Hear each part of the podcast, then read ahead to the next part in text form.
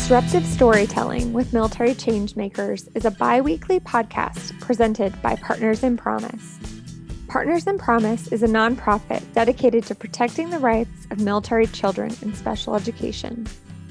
Large organizations like the military have learned to love the status quo. But at Partners in Promise, we believe in being disruptive, as we have learned that having easy conversations rarely leads to real change in special education, or in the military. We are storytellers who aren't afraid to get a little disruptive.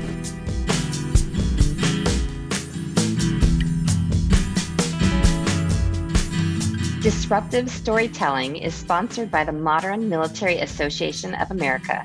Founded in 1993, MMAA is the nation's largest nonprofit organization dedicated to advancing fairness and equality for the LGBTQ military and veteran community. Learn more about what the changemakers at MMAA are up to at modernmilitary.org.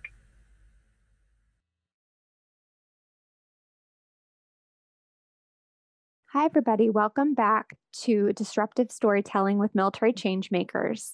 I'm your host, Jennifer Barnhill, the Chief Operating Officer for Partners in Promise.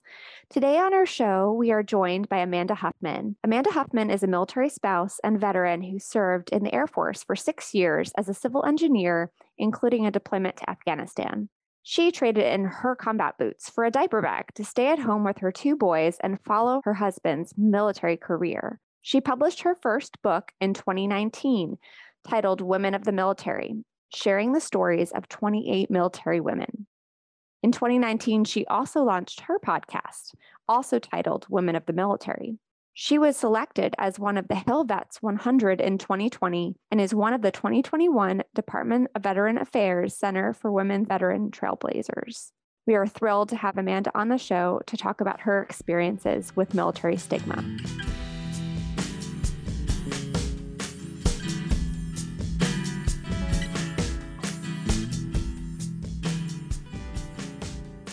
Thank you, Amanda, for joining us today on Military Stigma Tough Conversations Worth Having. I'm thrilled to have you and welcome.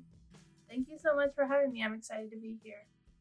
So, uh, the topic today we're going to touch upon is obviously related to your personal experience as an active duty service member, but also as your transition from active duty service member to military spouse. And so there are a lot of areas of stigma that are affiliated and associated with being an active duty service member who is also female. Can you just give us a little bit of, of your background as far as your military connection and initial experiences when you first joined the military?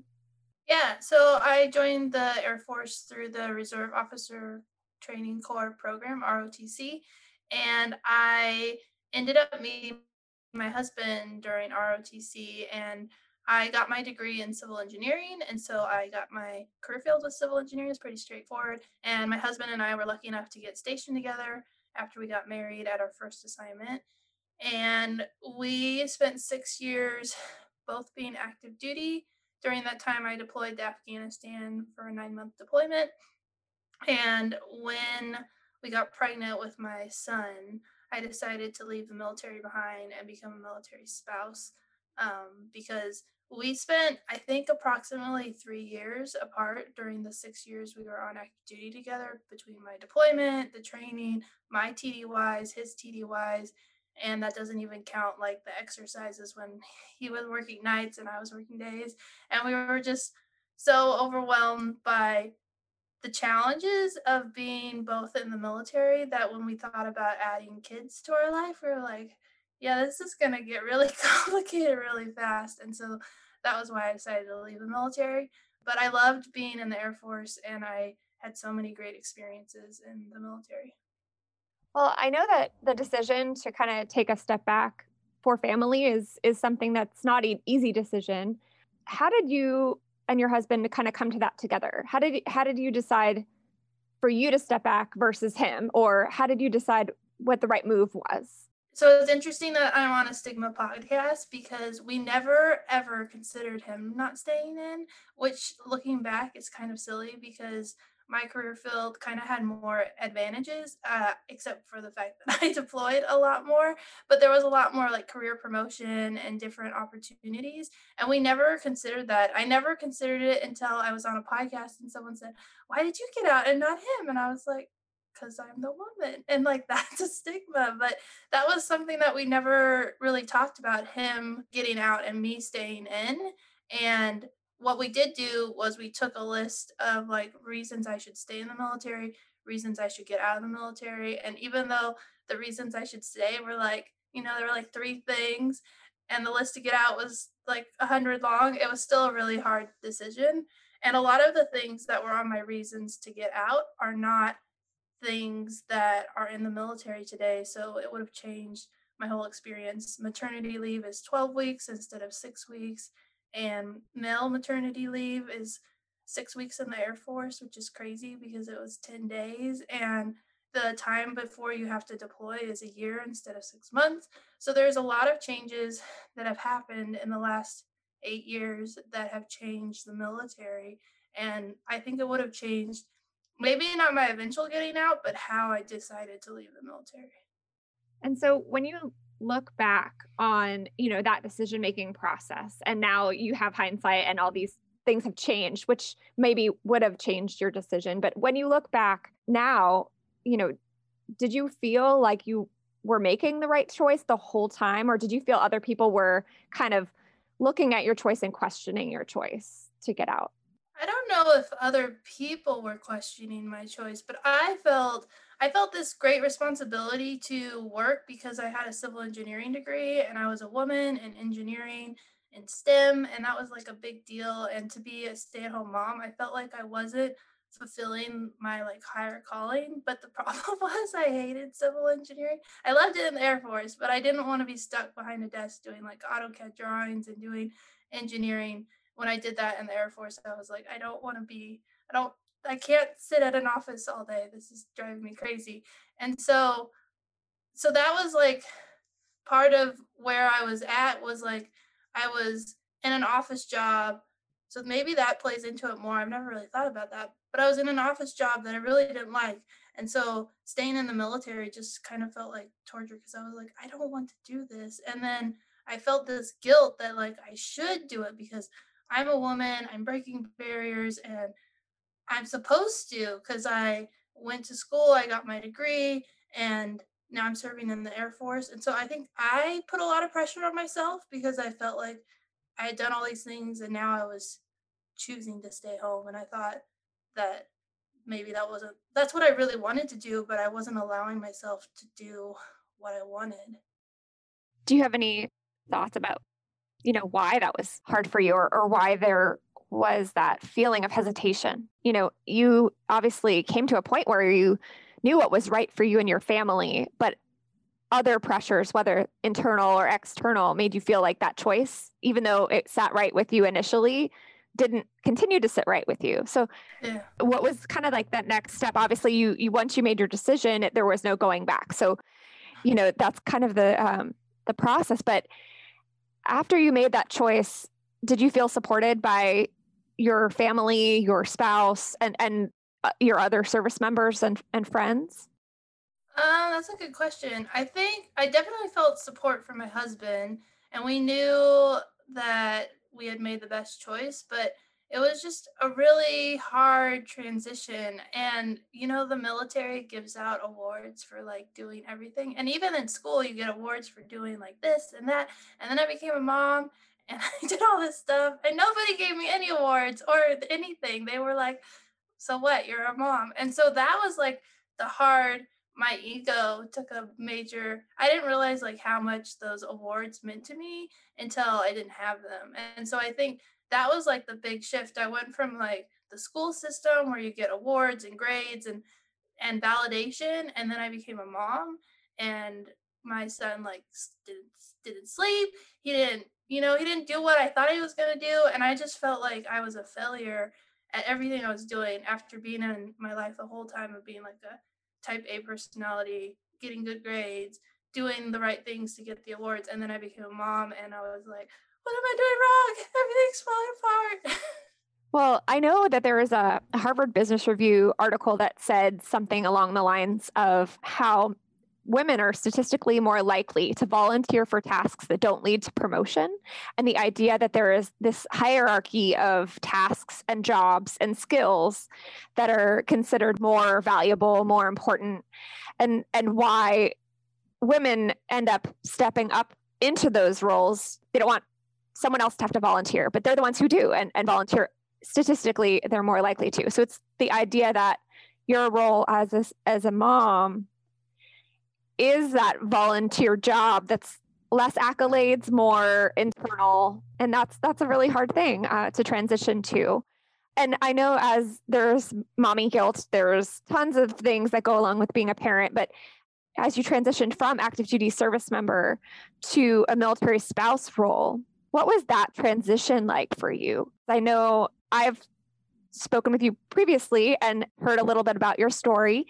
And I know that active duty females are often associated with being spouses, even when they're not military spouses. And I just wondered, what was that transition like for you going from active duty to military spouse? Yeah, so I was very active in the military spouse community because I was a military spouse. And I was like, I know it's like to be a military spouse because I am one. And I'm like active in the community. And I wasn't like afraid of being around military spouses or any of that. And then I became an actual military spouse. Not that I wasn't a military spouse, but like not an active duty service member, but just a military spouse. And I was like, oh, this is not the same thing. So I think that was the part that was the most interesting because I thought like being a spouse was like going to the spouse events and doing those, but that's like the fun part of being a spouse is getting to go to like the spouse events, hang out with people but being home with a baby when my husband's gone for eight weeks, that's what military spouse, the hard part that people don't really talk about, or you just can't really understand how hard it is. Um, as we're recording this, my husband flew home this week because his dad was passing away, and I didn't understand that I was going to have to do that. I didn't understand that I was going to have to be in Virginia and he was going to be in California and he was going to be like with his family and I was going to be alone with the kids and I was like that's something that like a military spouse that's something they feel because it happens a lot where family tragedies happen and then you're separated from your spouse in a really hard time and I don't think that you really understand that until you go through one of those really hard situations where military spouse life it's there's advantages to it and people talk about like the dependa blah blah blah but that's like the stuff people see. It's all the stuff underneath that's really hard that people don't see and they don't talk about and that's what i've learned as being a military spouse is like there's so many sacrifices that the husband or wife who stays home have to make and take care of the kids and the family and it's just really hard and so when we talk about stigma and how it's felt in the different areas, it's felt internally, it's felt, you know, how you see others and also felt corporately. And so when you think about like that corporate feeling of stigma associated with being a military spouse, how would you characterize that in your experience? The corporate stigma of military spouse? Mm-hmm. How do you feel that? How does it actually feel to you to be a military spouse if for someone who doesn't know that you were also previously a service member. Oh. So do you ever feel like there is you know people see you differently? Yeah. do you feel that? Yeah i mean i've actually had people say why do you understand the military so well? I was talking to i was at an event for my husband and i was being escorted to where I needed to go. And he was like talking to me, and I was like, oh, well, you know, promotion this. And like I was using all the military lingo. And he was like, how do you know all this stuff? And I was like, oh, I'm a veteran. He's like, oh, because I was like, how does this lady know everything? and so it's just kind of, they kind of assume that military spouses don't understand the military because I don't, that's just like an assumption, which is kind of funny because I bet military spouses know way more than people give them credit. Um, they just don't like they probably don't feel comfortable. Like I'm not afraid to talk about all the things because it's a language that I speak. Um, but I think overall the corporate culture is like, oh, the military spouse is there to take care of the family, but they don't really they're not involved in the whole process. So as as far as your overall experience in that transition and and how you perceive how you have been treated throughout your time as a service member to how you are treated now as a military spouse. Is there any one you know kind of story that kind of stands out to you that you feel comfortable sharing with us about those experiences as it relates to feeling stigmatized or judged by people who may or may not know you very well? So when i went to disneyland once there was a guy who had a Vietnam veteran hat, and I was like, "Oh, I'm a veteran," and I he was like, "Oh, okay." and then my husband, he had I, he was putting the stroller away, and he came up, and he I said, "Oh, he's in he's a veteran too," and the guy was like, "Oh, what did you do?" And he like talked to him about my husband's career, and he just like he didn't know what to say to me, and it really made me upset because I was like, "Hello, you could have asked him the same questions that you asked." You know that, that you asked him and you didn't ask me. And i think that's one of the hardest parts of being a female veteran is when you say that. And i've had experiences where i've been like talking about my experience and one older lady was like oh no no something about being a spouse. And i was like no i was in the military. And she was like you're a spouse. No i was in the military. And so people just can't ma- wrap their minds around women being in the military and they just i don't know it's so weird that you don't have to ask a different question. If you ask a male veteran or if you say thank you for your service because that's what you feel comfortable with that's what you say to a woman. You don't have to come up with a new it's the same thing. And that's i think that's the hardest part is when people find out i'm a veteran and then they find out my husband's a veteran and then like the way they treat him and the way they treat me are not the same and it's really that's really hard.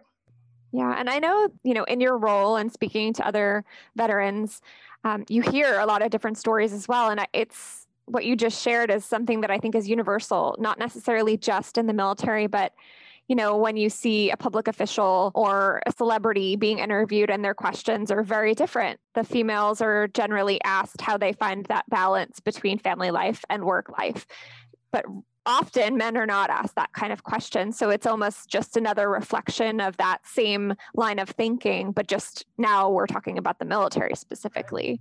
In speaking with, as I mentioned, you know, other female service members, do you feel like they, they're feeling the same way or, or is there you know, do you think your experience is that different or is that kind of the, the theme that you're also noticing from them too? I think uh, women who serve in the military are tired, and so they their choice is to not talk about it. I'm one of those people who won't shut up, and I keep talking about it. But uh, a lot of women are tired, and so they don't bring it up. They don't stand up at ceremonies. They don't raise their hand. They don't tell people there's a big problem with women not self-identifying as a veteran. I think there's a problem with the male community too, but it's not as talked about. But people don't want to deal with like in in the female veteran groups that I'm on Facebook, there often is a talking about if they park in the parking stall that says veteran, people will come up to them and tell them they can't park there. And and it's like no, I'm a veteran. And I feel that like whenever I park in a veteran parking spot, even though I talk to women about their service and I'm very proud to be a veteran, I am afraid when I park there because I'll I'm a mom with two kids and I don't look like a veteran and I've heard the stories, but fortunately that's never happened to me. But I just know that people will choose to not park in the veteran parking spot because they just don't want to deal with it and they and they just it's easier to just pretend that they're not that that's a different part of their story. And so i think that's why it's so powerful that we're starting to like tell the stories of women and hear more stories because it helps women who feel like they've been forgotten to know that they they have a story to share and that and that and there are people advocating for them.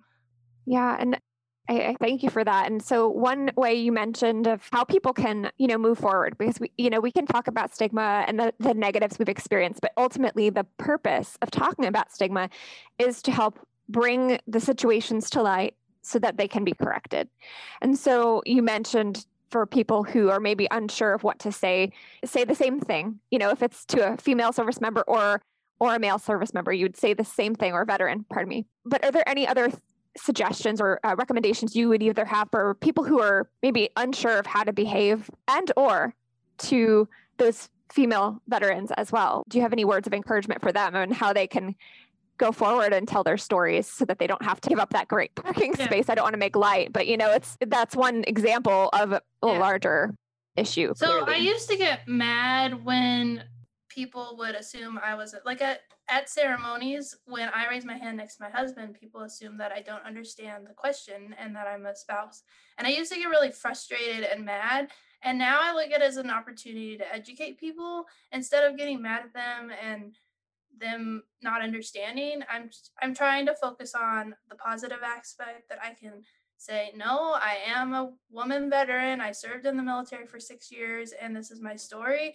And instead of being like, oh, I'm so mad that you don't understand, because me getting mad and saying you don't understand doesn't help them understand because then they just think I'm mad and they don't even know why because I didn't tell them that they're wrong about what their assumption is. And so I think that's probably why I'm so passionate about the work that I do because I've kind of shifted that anger that I felt and inner turmoil, and I've redirected it to help educate people and change the stigma because if we're silent about it, then people won't ever know and they won't understand.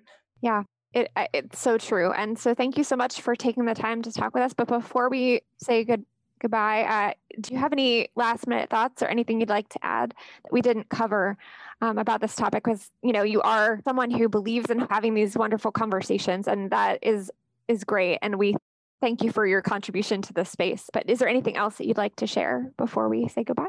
I always like to end interviews by saying your story matters because I don't think you can say that enough. Because people often, when I first started doing interviews of women for for my deployment series and then now for the podcast they would be like well you know i was i was in but i don't have an important story. And then i finally would get them to talk to me and i'd be like what are you talking about? What do you mean you don't have an important story? And i think everyone has such an important story to tell and just a unique perspective of their service male or female and even civilians who aren't in but are supporting service members through a variety of different ways. And if we tell the stories, then people will know. People can connect to stories. So your stories really matter so much. Well, thank you again, Amanda. If you want to learn more about Amanda and the work that she's doing, we'll put that in the show notes. And thank you so much for joining.